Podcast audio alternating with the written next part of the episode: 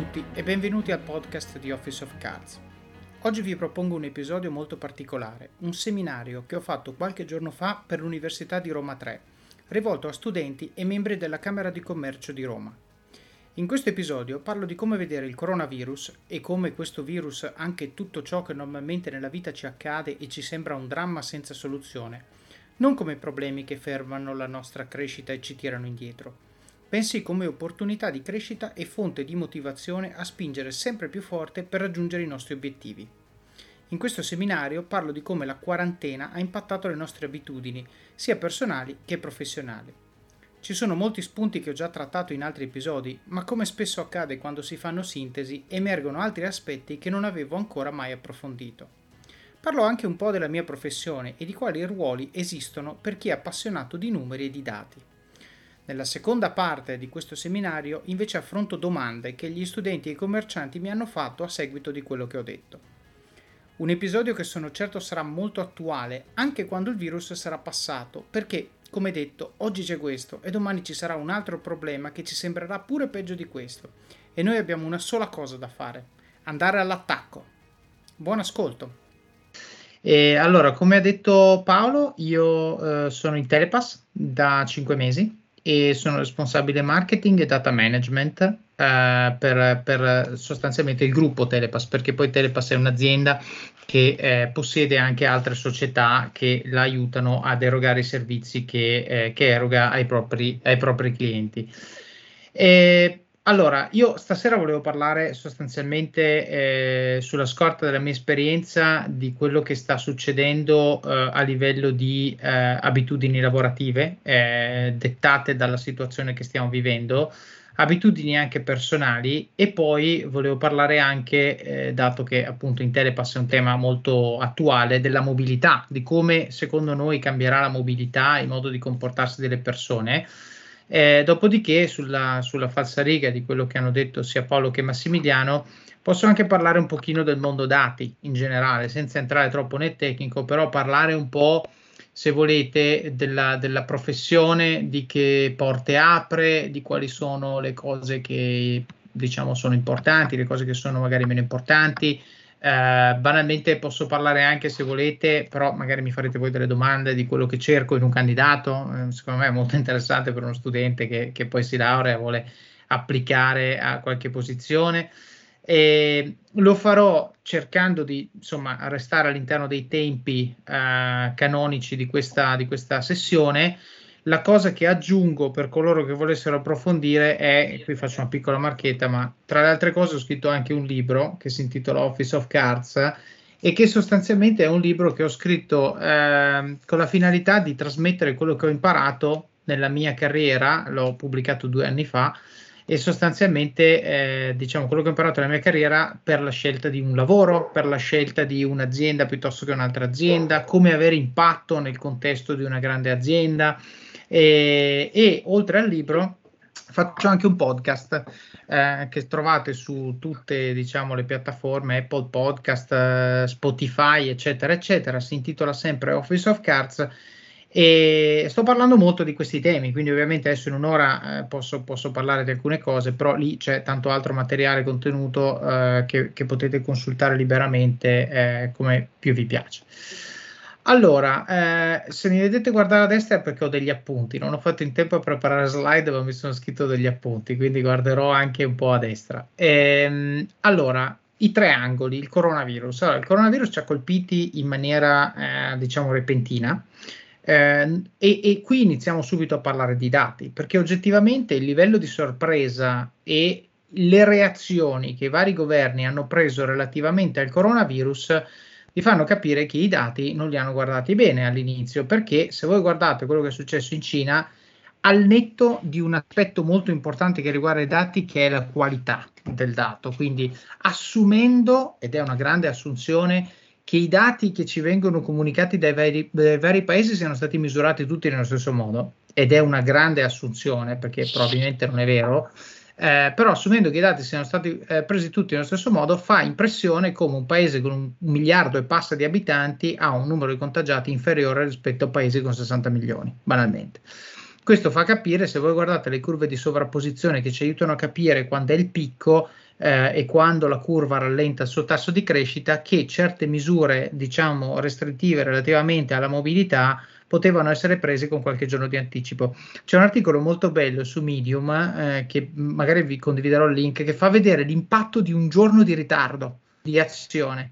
Ed è una cosa pazzesca perché si vede proprio la curva che aumenta l'area in maniera eh, veramente significativa. Quindi figuratevi cosa vuol dire una settimana di ritardo o due. E tutto questo per dire che cosa? Per dire che il dato relativamente al campione che avevamo a disposizione della Cina poteva guidare in maniera molto più prescrittiva le azioni che sono state intraprese per contenere la diffusione del virus. Qual è il problema? Il problema del dato è che il decision making spesso e volentieri, in, soprattutto in culture eh, diciamo mediterranee, eh, non viene fatto sulla base del dato, viene fatto sulla base della pancia, viene fatto sulla base dell'esperienza, viene fatto sulla base di elementi esterni che vengono pesati in maniera non proporzionale rispetto al peso del dato. E quindi sostanzialmente cosa succede? Nel caso specifico la decisione presa era ok, qui si sta diffondendo, ma se io applico una misura restrittiva, io governo, mi becco eh, effetto negativo dell'opinione pubblica, probabilmente dicono che sto reagendo in maniera sproporzionata, impatto all'economia, quindi non lo faccio fino a che poi il, il, la situazione non sfugge di mano e allora comincio a fidarmi del dato. Però il costo del ritardo non lo mette nessuno a fattor comune. Quindi questo per dire che tante aziende tante volte si trovano nella situazione di avere dentro di sé il dato e che suggerisce una determinata azione di business, però lo ignorano, a vantaggio magari di eh, diciamo, l'esperienza del, dell'amministratore delegato piuttosto che del founder, piuttosto che. Questo che cosa ci suggerisce? Ci suggerisce che se vogliamo eh, diciamo, eh, avere decisioni basate sui dati, che tipicamente sono decisioni migliori rispetto alle decisioni basate sull'esperienza, e perché dico questo? Non perché il dato ha ragione o torto, ma perché se io, se io prendo c'è un ritorno. Se io prendo una decisione basata sui dati, se ho ragione vinco, se ho torto imparo.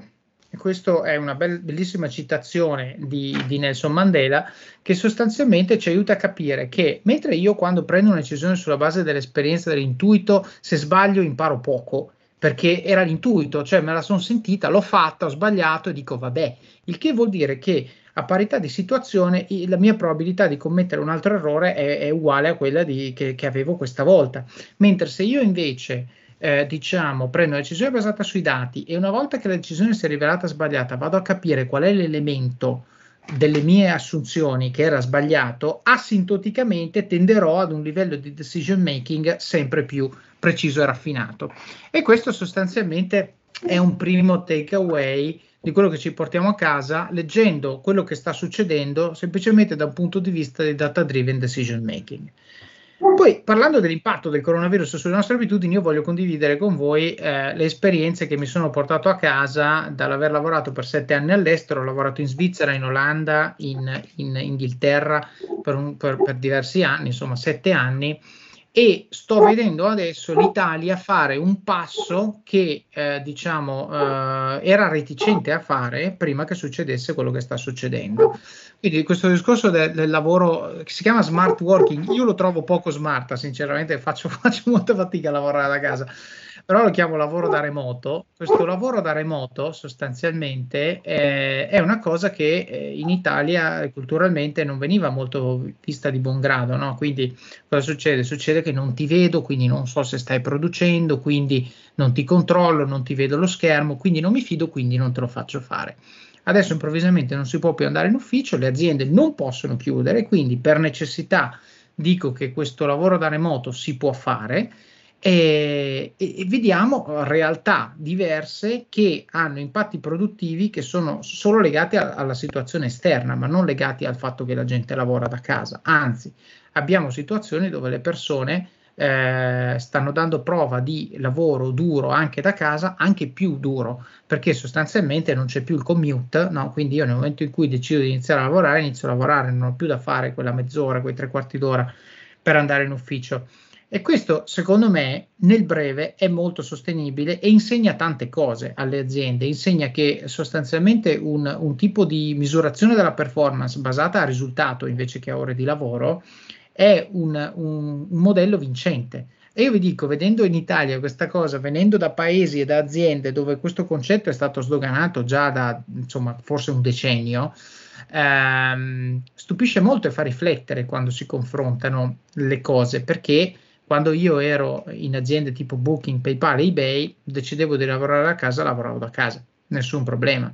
Semplicemente che le call le facevi eh, come le stiamo facendo adesso, facevi le tue slide, facevi quello che dovevi fare e non c'era nessun tipo, nessun tipo di problema.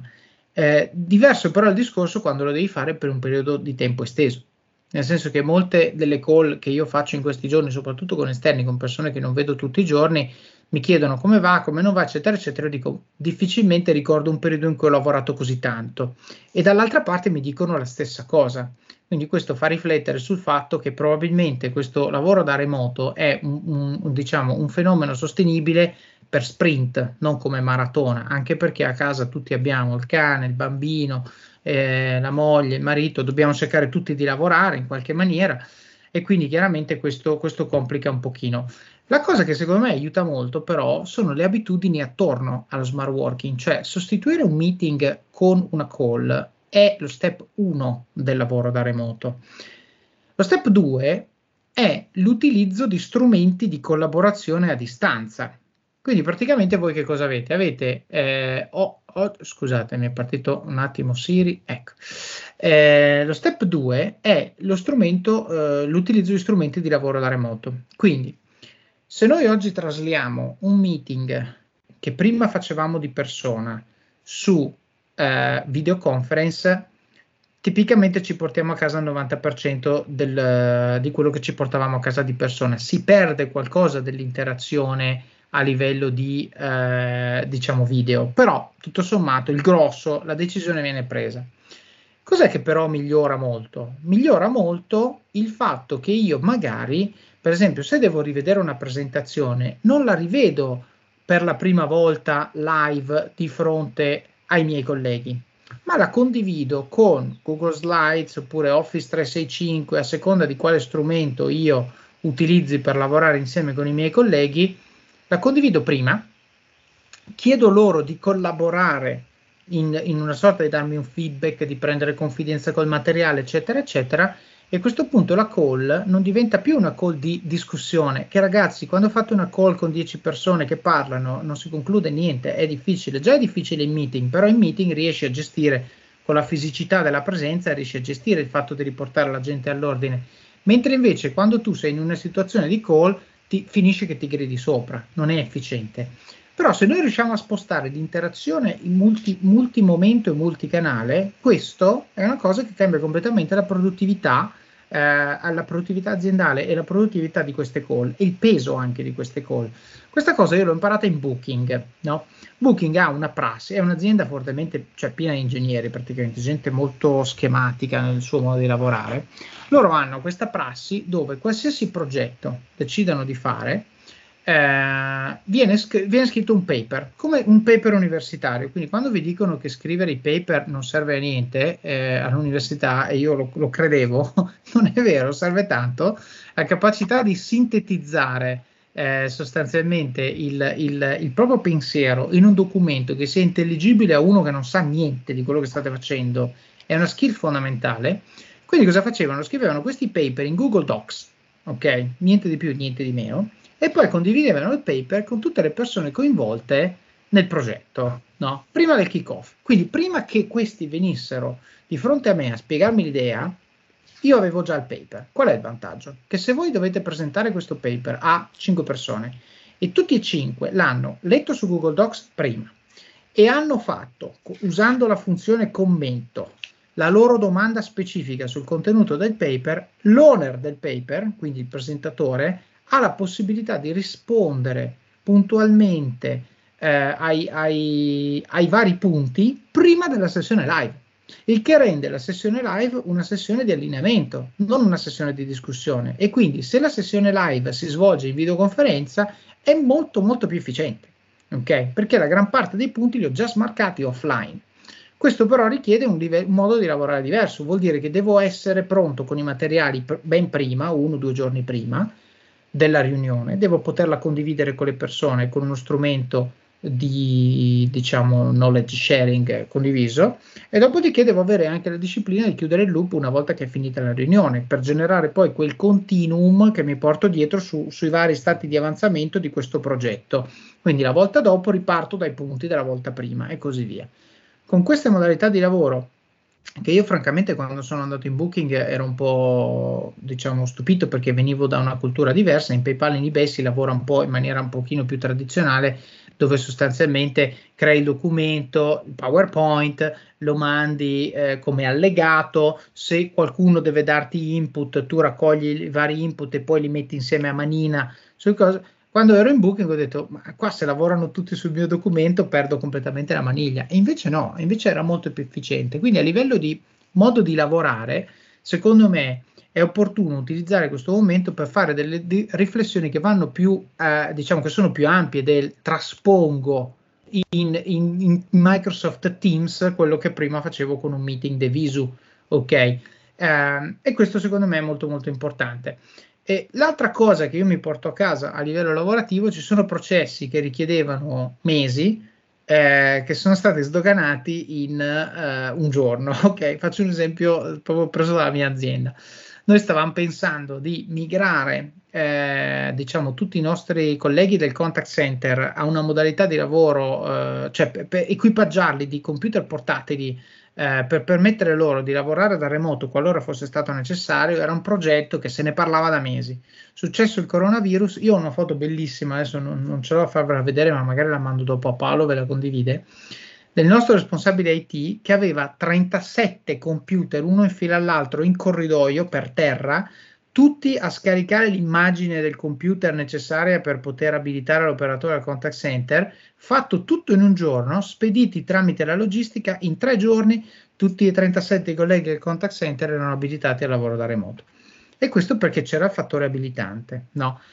Perché l'ho menzionato questo aspetto? Non tanto perché diciamo, sono fiero del lavoro del mio collega, lo sono, sono, sono veramente fiero di quello che, che, stiamo facendo noi, ma tante altre persone per rispondere a questa emergenza e sostanzialmente trarne eh, qualcosa di positivo, ma anche perché questo mi fa riflettere e mi permette di passare alla seconda cosa di cui volevo parlarvi, sugli aspetti personali. Cioè, questo fattore esterno sta forzando a riflettere e a rivedere le nostre abitudini. Ok, rivedere le nostre abitudini. Rivedere le nostre abitudini sostanzialmente fa sì che noi possiamo in maniera passiva riflettere eh, e cambiare quello che facciamo semplicemente per aggiustarci rispetto al, agli elementi esterni se invece noi facciamo una riflessione profonda su dove vogliamo andare, andiamo a sfruttare quello che ci sta succedendo come catalizzatore, come occasione per forzarci a fare cose che avremmo sempre voluto fare, che però abbiamo sempre posposto, non abbiamo mai fatto. Eh, e qui torno all'esempio del computer. Io adesso ho fatto un colloquio a un candidato questa mattina, il quale mi ha detto: Ah, adesso che c'è il coronavirus, sto facendo un sacco di corsi su Coursera perché uso quell'ora al giorno che spendevo per andare a, fare, andare a lavorare, me la sono proprio segnata in agenda come ora per corsi di Coursera. E questo capite la differenza fra dire mi sveglio un'ora dopo la mattina. No? Quindi se tu sei una persona mission driven, una persona ambiziosa, una persona che ha determinati tipi di obiettivi, tu vai ad analizzare la tua routine, eh, vai ad analizzare la tua routine con la finalità di eh, andare a limare da tutte le parti in cui puoi eh, per inserire e rimuovere delle attività che non servono a niente al raggiungimento dell'obiettivo e andare invece a inserire delle attività che sono propedeutiche al raggiungimento dell'obiettivo. Quindi questa persona che era candidato per un ruolo di data scientist eh, mi ha detto che lui ammette eh, in maniera umile di non avere esperienza su deep learning uh, che per me, by the way, non era neanche un requisito per la posizione specifica, dice adesso sto facendo dei corsi su deep learning. E, e io come intervistatore faccio l'applauso a un candidato del genere, perché ovviamente mi fa capire che lui non solo non sta fermo, che è fondamentale perché nel mio settore quello che abbiamo fatto oggi è già vecchio domani, uh, però mi fa capire anche che è una persona che guarda al tempo in maniera critica e lo utilizza come strumento di formazione, non come un vaso da riempire di roba a caso conforme a quello che arriva. Ok? E questo secondo me è importante perché uno dei temi su cui insisto molto su Office of Cards sono le abitudini. No? Noi l'80% della nostra vita è governato da abitudini, cioè da cose che noi non scegliamo di fare in quel momento, ma che sono frutto di una scelta che abbiamo fatto in passato, più o meno consapevole, e che sostanzialmente andiamo a ripetere in quel momento quando scatta il trigger. Ecco, qual è il problema? Il problema è, uno, che la scelta che noi abbiamo fatto in passato magari era una scelta non ottimale, quindi già la scelta poteva essere sbagliata. Due, la scelta che abbiamo fatto magari poteva andare bene due anni fa, tre anni fa, quando abbiamo preso questa abitudine, però adesso nella nostra vita attuale sono cambiati gli obiettivi, è cambiato il contesto, abbiamo la moglie, il marito, siamo sposati, figli, cane gatto, dobbiamo cambiare le nostre abitudini, perché se voi avete in mente che alla sera quando tornate da lavoro non volete più mettere piede fuori di casa e poi vi prendete un cane, l'abitudine la dovete cambiare, perché il cane bisogna portarlo fuori. Eh, e, e, quindi è lo stesso discorso, cercare di, di, usare la situazione che ci sta capitando adesso come elemento catalizzatore per andare a rivedere le nostre abitudini, eliminare quelle che non ci servono e andare a lasciare, a coltivare, a costruire quelle che invece sono propedeutiche al raggiungimento eh, dei nostri obiettivi. Questo episodio è supportato da Scalable Capital, il tuo compagno ideale per iniziare a investire in modo semplice, sicuro e conveniente. Con oltre 600.000 clienti, Scalable è una piattaforma regolamentata e questo è molto importante ragazzi, perché vi offre una possibilità di investire in azioni, ETF e fondi partendo solo da un euro. Ma perché dovreste iniziare a investire? È semplice. Primo, l'inflazione, che se aumenta di questo passo diminuisce di molto il nostro potere di acquisto. Secondo, se pensate oggi che la pensione che avrete quando ci andate a 80 e passa anni vi permetterà di sostenere lo stile di vita che avete, beh, vi faccio tanti auguri. E il terzo, beh, per chi ne ha, i figli. Io ad esempio ho un fondo per le mie bambine, piani di accumulo per me, investimenti diversificati per obiettivi che hanno orizzonti temporali diversi. Con Scalable puoi dare forma ai tuoi obiettivi di investimento e sfruttare appieno il suo potenziale per far crescere i tuoi risparmi nel tempo. L'importante è iniziare per step e Scalable non ti permette solo di acquistare azioni o ETF, ma anche di imparare come funziona il mondo degli investimenti. Scopri di più su come Scalable può trasformare il tuo approccio agli investimenti visitando il link in descrizione. Ricorda, con Scalable il tuo viaggio finanziario può iniziare solo con un euro. Non aspettare, investi nel tuo futuro oggi stesso con Scalable Capital. Eh, a questo punto abbiamo anche altri aspetti, no? abbiamo aspetti legati all'attività fisica. No? F- voglio fare degli esempi un po' stupidi. Io andavo in palestra tutte le mattine no? perché ci tengo molto a, a, stare, a, stare, in forma con me stesso, poi mi dà anche un aspetto di, se volete, di scarico. Arrivo in ufficio molto, molto lucido quando, quando ho fatto esercizio fisico al mattino. Adesso non posso andare in palestra, quindi cosa faccio? Non faccio niente? No provo a fare esercizi a casa, però vedo che non riesco con la stessa costanza. Allora, sempre analizzando questa cosa in maniera un po', se volete, anche obsessive compulsive, ehm, ho cominciato a distribuire gli esercizi durante la giornata. Quindi invece che condensare l'ora che facevo prima, cercare semplicemente di farla a casa, che vedo che non funziona, ehm, ho deciso di distribuirli lungo la giornata. Quindi, per esempio, ogni volta che mi alzo dalla sedia, faccio squat adesso so che sembra assurdo, però questo per dirvi eh, l'approccio metodico eh, e, e, analitico riguardo al fatto che io devo portarmi a casa alla sera di aver fatto determinati esercizi fisici. Vedo che l'approccio standard ha trasposto quello che l'inerzia mi ha fatto fare, spostare l'ora che passavo in palestra, spostarla a casa non funzionava, ho cercato di costruirla in una maniera diversa, per dirne una. E anche questo è molto importante perché poi quando ricomincerà il mondo, speriamo presto, io non voglio tornare in palestra, avere male dappertutto per una settimana il primo giorno, voglio mantenere questa cosa, quindi è sempre legato all'obiettivo. Eh, l'altra cosa è il tempo passato a fare attività non produttive.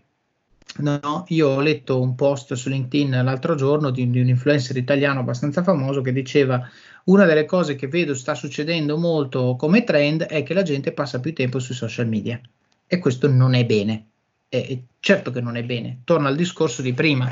Se io guido la mia vita con inerzia, appena mi fermo un attimo, apro il telefono e mi cade, eh, diciamo, l'occhio su, su, Facebook, su Instagram, scegliete voi i social media che utilizzate. Io non dico che è sbagliato, però dico, ragiona sempre se quei 10 minuti, che poi diventano 30, perché ovviamente loro sono disegnati per fare engagement e quindi ti fanno vedere roba che ti piace, il video clicchi il video dopo, eccetera, eccetera, ti aiutano a raggiungere i tuoi obiettivi. Se sì, fallo, se no, non farlo. Ok? Quindi tutto questo per collegare il tema delle scelte deliberate riguardo a come spendiamo il nostro tempo. Uh, e questo voglio, voglio, tornare adesso in ambito aziendale per un attimo, no? Eh, una discussione che ho fatto oggi via email con un collega, il quale diceva: eh, Ma secondo te dovrei fare questo o questo? E io ho detto: Ma secondo te qual è il criterio che determina questa decisione? Cioè, lascia perdere cosa ti direi io, ma ragiona sul perché stiamo facendo questa cosa e dopodiché ti rispondi da solo. E infatti così è successo. E quindi secondo me anche qui dovete ragionare nell'ottica, cioè è utile, no? dovete, ognuno faccia quello che vuole, ma è molto utile ragionare in ottica causale, no? Causa-effetto. Quindi nel momento in cui io spendo tempo a, lasciatemi passare il termine, visto che la platea è prevalentemente giovane, a cazzeggiare, ti devi domandare se quel cazzeggio è funzionale a qualcosa oppure no. Se tu dici io ho bisogno di rilassarmi per 30 minuti al giorno, va bene, contingentalo, sono 30 minuti, spendili a fare quello che vuoi, però devi contingentarlo. Esattamente come contingenti il tempo che passi in palestra, come contingenti il tempo che passi, eh, non lo so, a fare l'ora di meccanica razionale, cito l'esame più difficile che io abbia mai fatto. Eh, è, è, perché il calendario dice che l'ora di meccanica razionale va dalle 10 alle 11, allo stesso modo bisogna dire ok, social media va dalle 11 alle 12, poi è finito, ok, chiuso. E questo ti permette di riallineare gli obiettivi, riguardo, riallineare le azioni eh, rispetto, rispetto, agli obiettivi.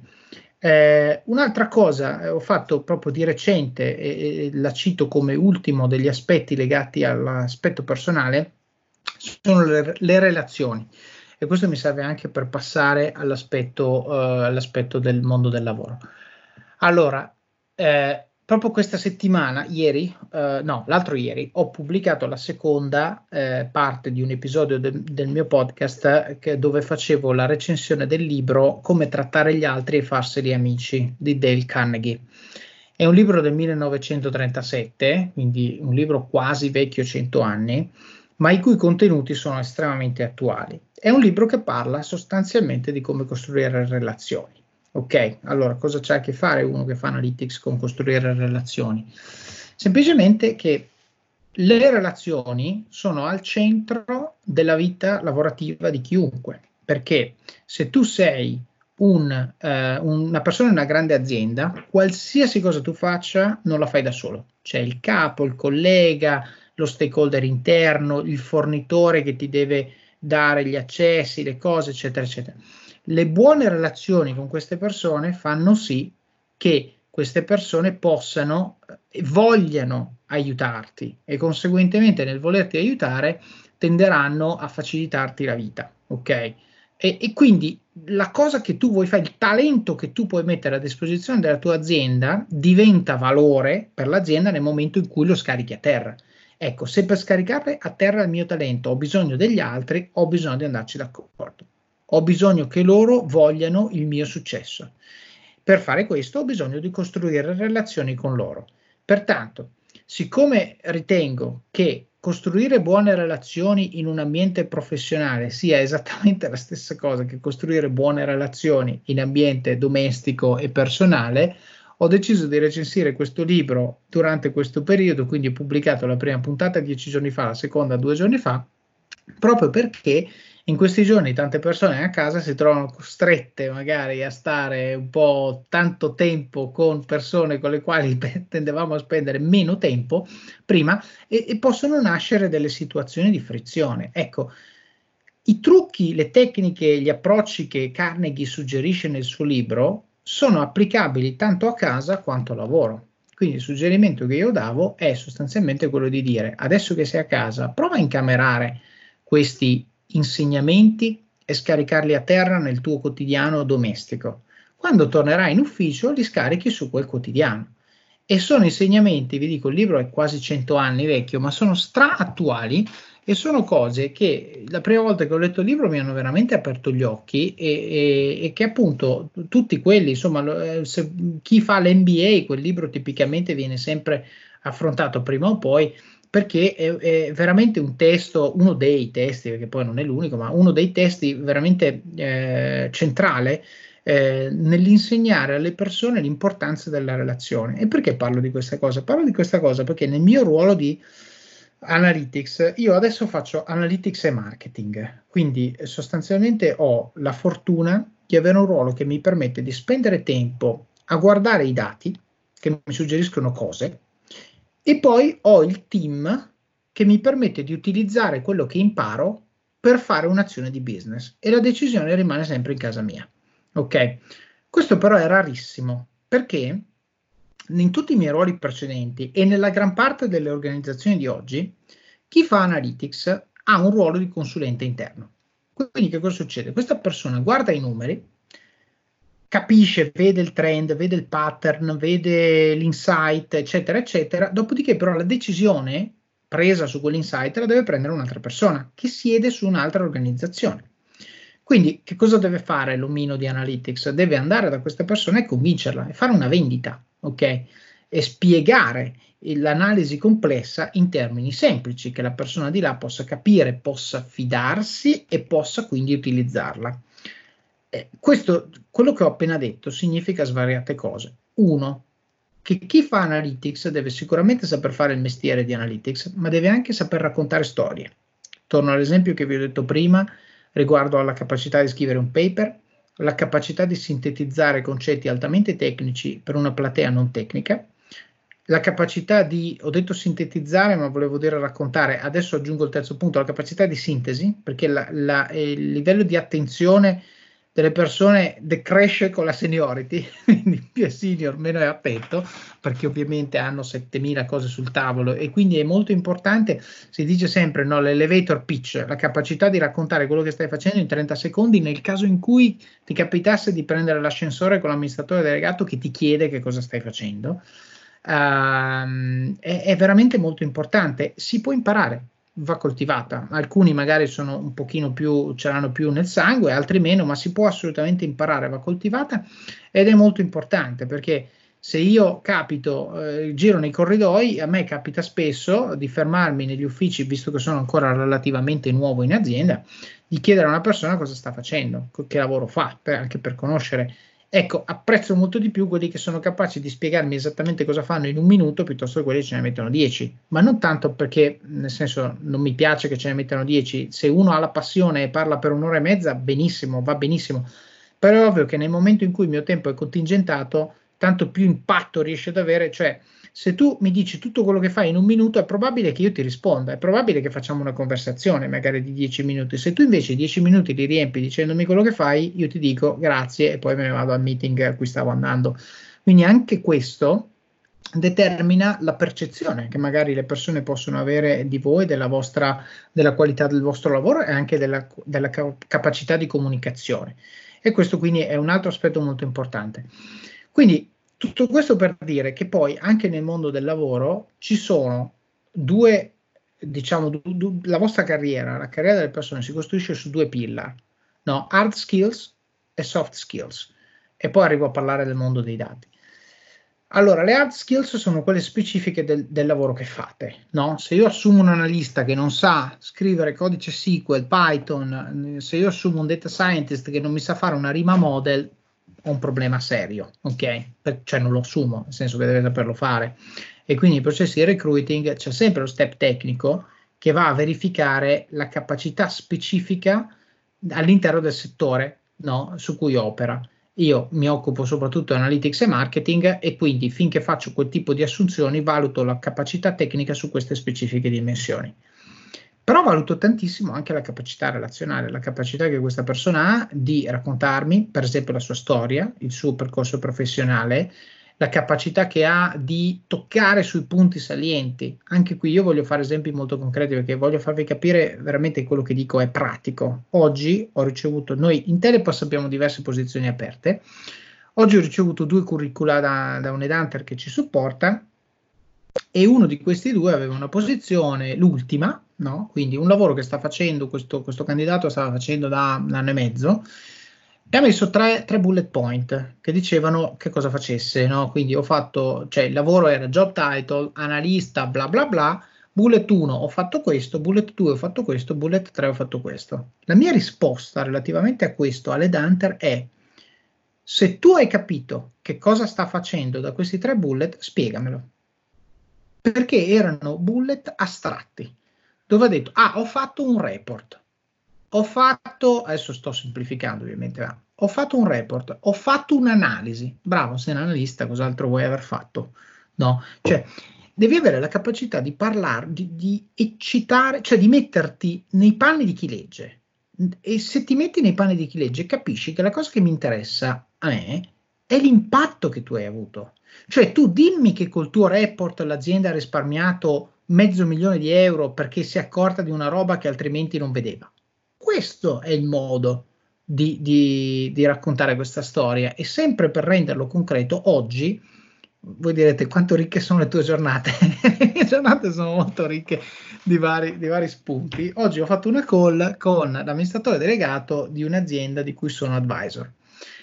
E lui mi ha detto, ah, oggi finalmente posso dire il valore del prodotto che facciamo noi perché grazie al nostro prodotto ieri sera ci siamo accorti di un bug che altrimenti non ci saremmo mai accorti, ho risparmiato 20.000 sterline. E io ho detto, questo dovrebbe essere il tuo marketing pitch. Perché cioè, questo è il valore. Lascia perdere che c'è il modello costruito con la dinamica e che il machine learning lo corregge, anomaly detection, bla bla, tutte le parolacce toglile. Dici, grazie a questo strumento io in un giorno ho risparmiato 20.000 euro, fine. Ok? Questo è quello che la capacità di sintesi, di parlare all'interlocutore nella lingua che l'interlocutore ascolta, che è la lingua, insomma, la lingua del, del conto economico tendono ad ascoltarla prevalentemente, cioè praticamente tutti. E quindi con questo voglio dire, eh, diciamo, la capacità di associare a competenze tecniche competenze anche soft. Faccio l'esempio di una persona con la quale ho lavorato quando ero in Booking, una persona fortemente, molto, molto brava tecnicamente, non brava a livello social skills, viene da me con un development plan e mi dice voglio imparare quest'altra tec- tecnologia. Adesso non ricordo neanche quale fosse. Io ho detto, guarda, eh, non ti serve, perché non è quello il tuo problema, il tuo problema è un altro tu devi andare a lavorare sui punti di debolezza per pareggiare, non andare a insistere sul punto di forza tecnico aggiungendo un'altra cosa, che tra l'altro era un altro linguaggio per fare la stessa cosa che tu oggi fai in Python. Quindi a cosa serve? No? Cioè sostituisci un cacciavite con un altro cacciavite. La cosa che devi fare è aggiungere il martello, in modo che quando devi martellare martelli, altrimenti ti metti a martellare col cacciavite. Non è, non è una cosa utile e funzionale. Finisco questo mio panegirico, poi veramente spero che abbiate un sacco di domande. Eh, parlando di, del mondo dei dati, no? allora forse faccio una panoramica dei ruoli che ci sono nel mondo dei dati nel caso in cui a qualcuno interessasse, per macro linee, poi ciascuno li chiama più o meno come vuole. Eh, allora, panoramica del mondo dati. Il mondo dati richiede, come ho detto, hard skills e soft skills. Ci sono tre tipi di, eh, diciamo, di famiglie di mestieri. C'è la business intelligence, la data science e data engineering. Business intelligence è quello più tradizionale, ok? Sono ruoli il cui sostanzialmente il modo in cui lo descrivo io è il seguente: guardi al passato per poter capire i fenomeni sottostanti a un particolare eh, comportamento, cioè le cause sostanzialmente, eh, cercare nessi di causalità fra una metrica, l'andamento di una metrica e i motivi per cui questa metrica si sta muovendo in quel modo, per dare una informazione tipicamente tramite report, quindi la componente business intelligence è molto legata anche alla visualization del dato, no? eh, diciamo reportistica, strumenti real time, eccetera, eccetera, per informare una decisione tipicamente di lungo periodo. Faccio un esempio. Se io oggi vedo che le mie vendite sono sotto del 10%, vado dall'analista e gli dico come mai le vendite sono del 10, sotto del 10%. L'analista farà un lavoro di breakdown del numero delle vendite per andare a capire dove nasce lo scostamento. Potrebbe essere che magari è meno 10 nel Lazio, ecco, allora ho il problema sulla regione Lazio, tutte le altre regioni stanno andando bene, quindi invece che rompere le scatole a tutti i miei regional director, vado da quello del Lazio gli dico cosa sta succedendo e lui mi dice ah c'è un problema con gli approvvigionamenti eccetera eccetera. Oppure può essere un problema di canale, Quindi magari le mie vendite sono sotto il 10% perché il sito è rotto, il sito è giù, non va, non funziona, c'è un bug e quindi le mie vendite sono giù. Uh, può essere un tema di investimenti di marketing. Tante volte, magari per qualche motivo, abbiamo deciso che in un particolare giorno, in un particolare periodo, spendiamo meno e quindi se spendiamo meno le vendite ovviamente vanno giù. Ecco, la BI ci permette di identificare pattern che determinano l'andamento di macrometriche, tipicamente di business, eh, aiutandoci a capire grosso modo da dove viene diciamo, questo tipo di comportamento, questo tipo di, di andamento, il che poi ci permette di fare qualcosa riguardo a questo problema. Quindi, eh, ripeto, chiamo il direttore vendite del Lazio, vado da quello del marketing e gli dico perché stai spendendo meno, eccetera, eccetera, eccetera. Questi sono lavori di business intelligence. Le skills che vi servono per fare questi lavori sono SQL, nel 90% dei casi ve la cavate, o perlomeno come punto di partenza, e le aziende che si stanno evolvendo sulle tecnologie di big data eh, vi richiedono magari l'utilizzo di altri linguaggi, però se uno sa SQL, gli altri sono diciamo uno o due steps away, quindi non è un grande, un grande gap tecnologico. E poi c'è la componente di visualization e anche lì è meglio essere esperti su un tool e dire io so questo bene, però sono disposto a imparare qualsiasi cosa piuttosto che eh, diciamo limitarsi magari a dire io so fare i grafici in Excel. Ecco, no, serve esperienza su tool che abbiano alimentazioni continue tramite feed e che quindi facciano vedere di ora in ora le vendite, di giorno in giorno le vendite, eccetera, eccetera, eccetera. Da ogni euro, se acquisti Dyson V15 Detect Submarine o Dyson Gen 5 e restituisci il tuo aspirapolvere usato funzionante, puoi avere un rimborso fino a 150 euro, perché ogni euro batte forte sempre. Fino al 19 maggio. Termini e condizioni su euro.it. Seconda, eh, diciamo, ramo dei, delle professioni nel mondo dell'analytics e eh, diciamo big data è data scientist. Allora, data scientist è una funzione relativamente nuova, credo che abbia 4-5 anni. Il data scientist aggiunge a competenze tecniche di estrazione del dato, che è il mondo BI, aggiunge anche competenze statistiche, metodologiche di analisi del dato, no? che permettono quindi di fare cose che tipicamente l'analista non, non fa ovvero analisi di natura eh, di, di, correlazione, analisi di, di, costruzione di modelli predittivi, costruzione di calcoli di propensità, eh, modelli di regressione, modelli di eh, completamento del dato, eccetera, eccetera, cose che ci consentono, cioè sostanzialmente qui stiamo, come dicevo prima, la metafora di prima, stiamo aggiungendo anche il trapano, quindi abbiamo il cacciavite, abbiamo il martello, aggiungiamo anche il trapano e sostanzialmente con questo tipo di lavoro viene applicato soprattutto per fare, perlomeno nella mia esperienza, modelli predittivi. Quindi invece che dire, faccio l'esempio di una campagna marketing, mando tutto a tutti, quindi ogni volta che io lancio un servizio mando una newsletter a tutti, io faccio sulla base di alcuni parametri un calcolo di propensità, chiunque ha una propensità di comprare questo oggetto inferiore al 50% non gli rompo le scatole. Mi sembra buon senso. Se hai una probabilità bassa di comprare questo servizio, faccio esempio, un residente a Reggio Calabria, la probabilità che compri l'assistenza stradale con la copertura europea è bassa, perché lui in macchina tipicamente non andrà all'estero, qualcuno sì, ma sono pochi. Quindi la probabilità inerente che questo succeda è bassa. Allora, perché gli dovrei mandare una newsletter che in, in realtà sostanzialmente lo desensitivizza rispetto alle mie comunicazioni, perché se lui quella lì la legge dice ma a me cosa me ne frega, poi magari quella dopo uguale non gliene frega niente e a quel punto dice tutte le newsletter di Telepass non le leggo. No, quindi questi modelli di propensità ci permettono di eh, avere una comunicazione più personale con i nostri clienti. Qui faccio un esempio, siete familiari tutti, Facebook, no? Ciascuno di noi vede Facebook in una maniera diversa, no? Il feed, il news feed è diverso, è funzione delle nostre scelte su Facebook. Uh, Facebook misura tutto, tutte le interazioni, eh, i click, eh, i like, eh, chi, chi, chi, seguiamo, chi non seguiamo, i nostri amici, eccetera, eccetera, fa degli esperimenti su di noi perché ricordate sempre questa bellissima frase: When a product is free, you are the product. Ok, quindi voi siete il prodotto di Facebook perché voi ricevete il feed e sulla base di quello che fate con questo feed li aiutate a capire che cosa loro devono fare per tenervi davanti a quello schermo il più lungo possibile.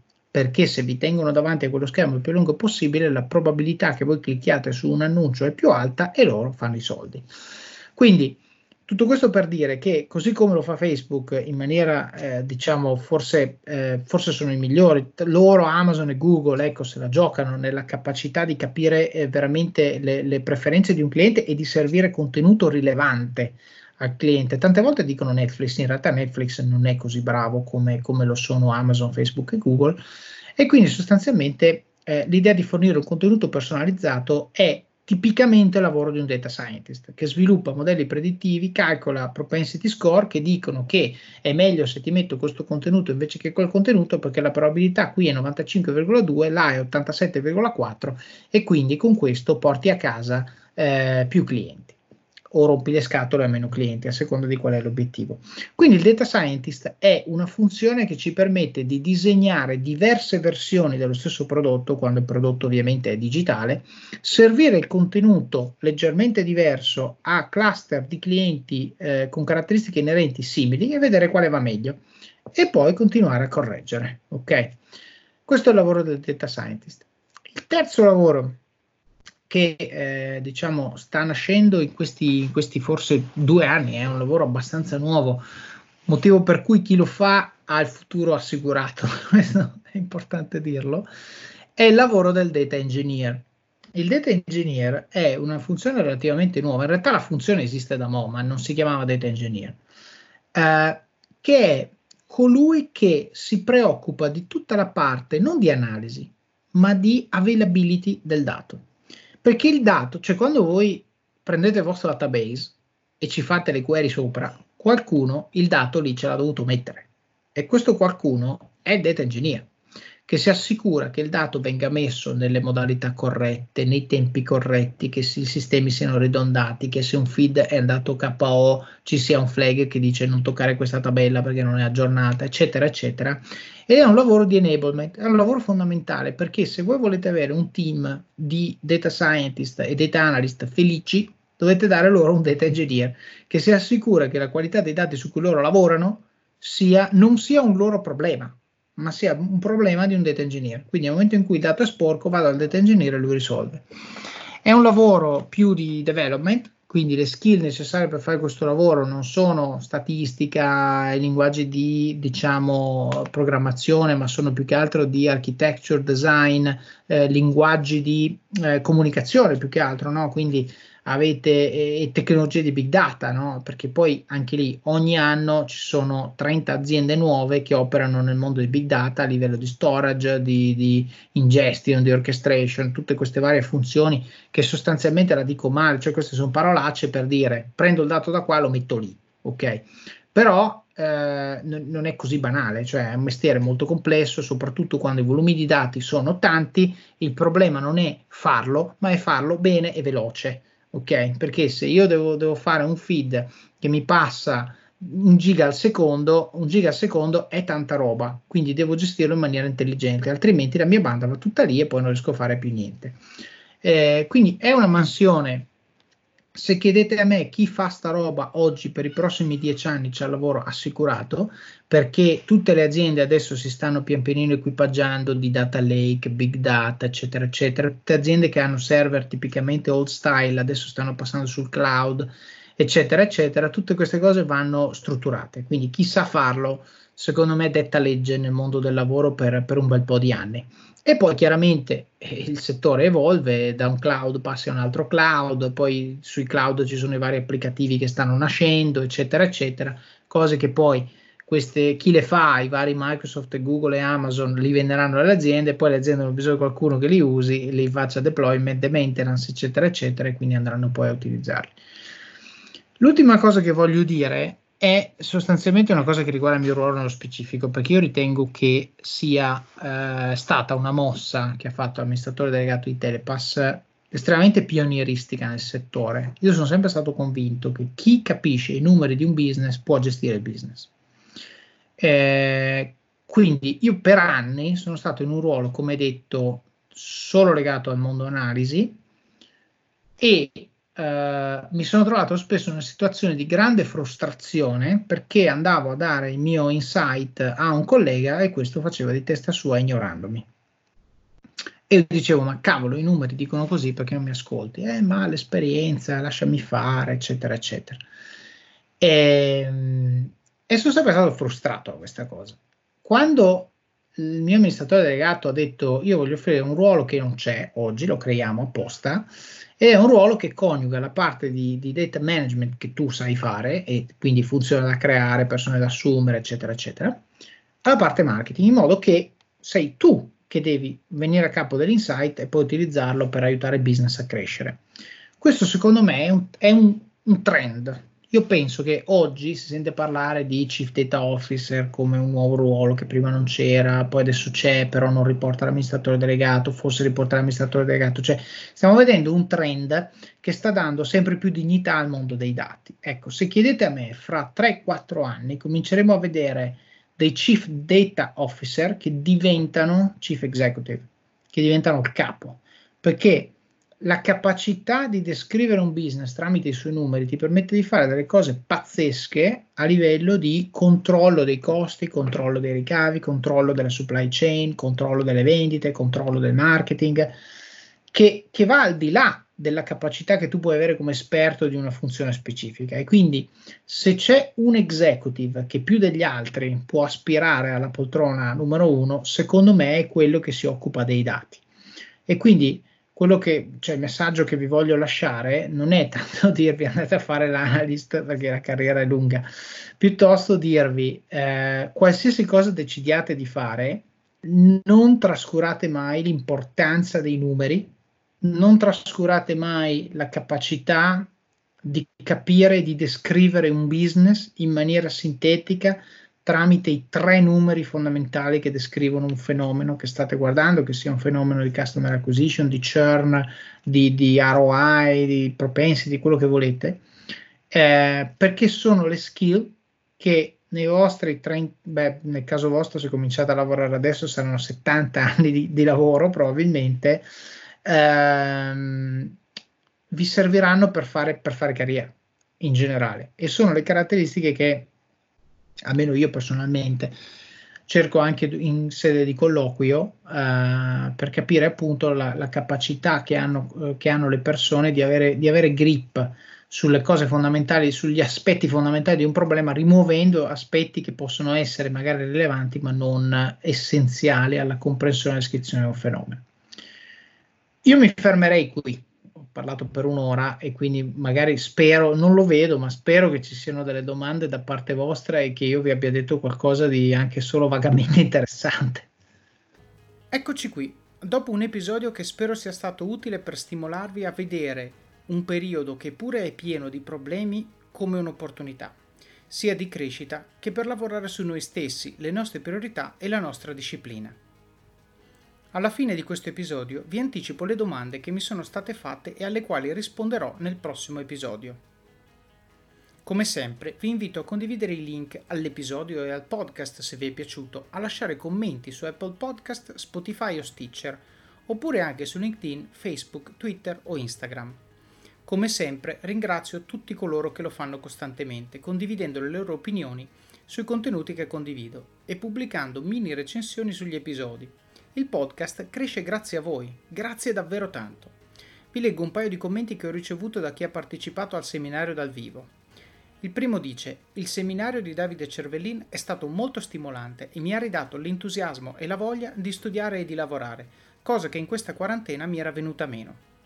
Mi fermo un attimo per dire bene, missione compiuta. L'obiettivo di questo seminario, così come di tutto quello che faccio, è esattamente questo, quello di ridare l'entusiasmo e la voglia di studiare e lavorare, soprattutto quando vengono meno. È come un aiutino, una pillolina di aiuto, ecco. Eh, ci sono sempre problemi che nella nostra mente sembrano insormontabili e ci sembrano buoni motivi razionalmente per fermarci e tirare il fiato e smettere di spingere. Ecco, è un attimo dove questi momenti di pausa diventano poi abitudini, abitudini negative, abitudini che ci fermano e che non ci aiutano a raggiungere i nostri obiettivi. Quindi sono molto contento che questo ascoltatore abbia tratto questo tipo di motivazione e ispirazione. secondo commento è il seguente bellissimo e interessante seminario invece quello di Davide Cervellin, utile per aggiustare il tiro sulle proprie scelte quotidiane con una prospettiva sia a breve che a lungo termine. Qui è molto importante l'ultimo passaggio, breve termine e lungo termine. Sapete che io insisto sempre molto sulla, eh, su spingere sia su obiettivi di breve, quindi cose che ci possono dare beneficio immediato, ma sempre tenendo in mente anche il lungo periodo che alla fine è quello che conta. Commenti così, eh, messi su social media con tag a me o al podcast, farebbero davvero molto per diffondere questo messaggio, quindi mi raccomando non siate timidi. Se non avete ancora comprato Office of Cards, lo trovate su Amazon, Apple Books e i principali siti per l'acquisto di libri online. Piccolo aggiornamento sulla versione italiana, ora sto rivedendo il formato cartaceo, quindi ci siamo. Seguitemi sui social media, soprattutto il profilo LinkedIn e la pagina Facebook, per avere notifiche appena il libro sarà disponibile. Se l'avete comprato lasciate una recensione, le recensioni aiutano Amazon a capire che il libro piace e scatenano discussione e aiuta gli altri a sceglierlo vedendo come ha aiutato voi.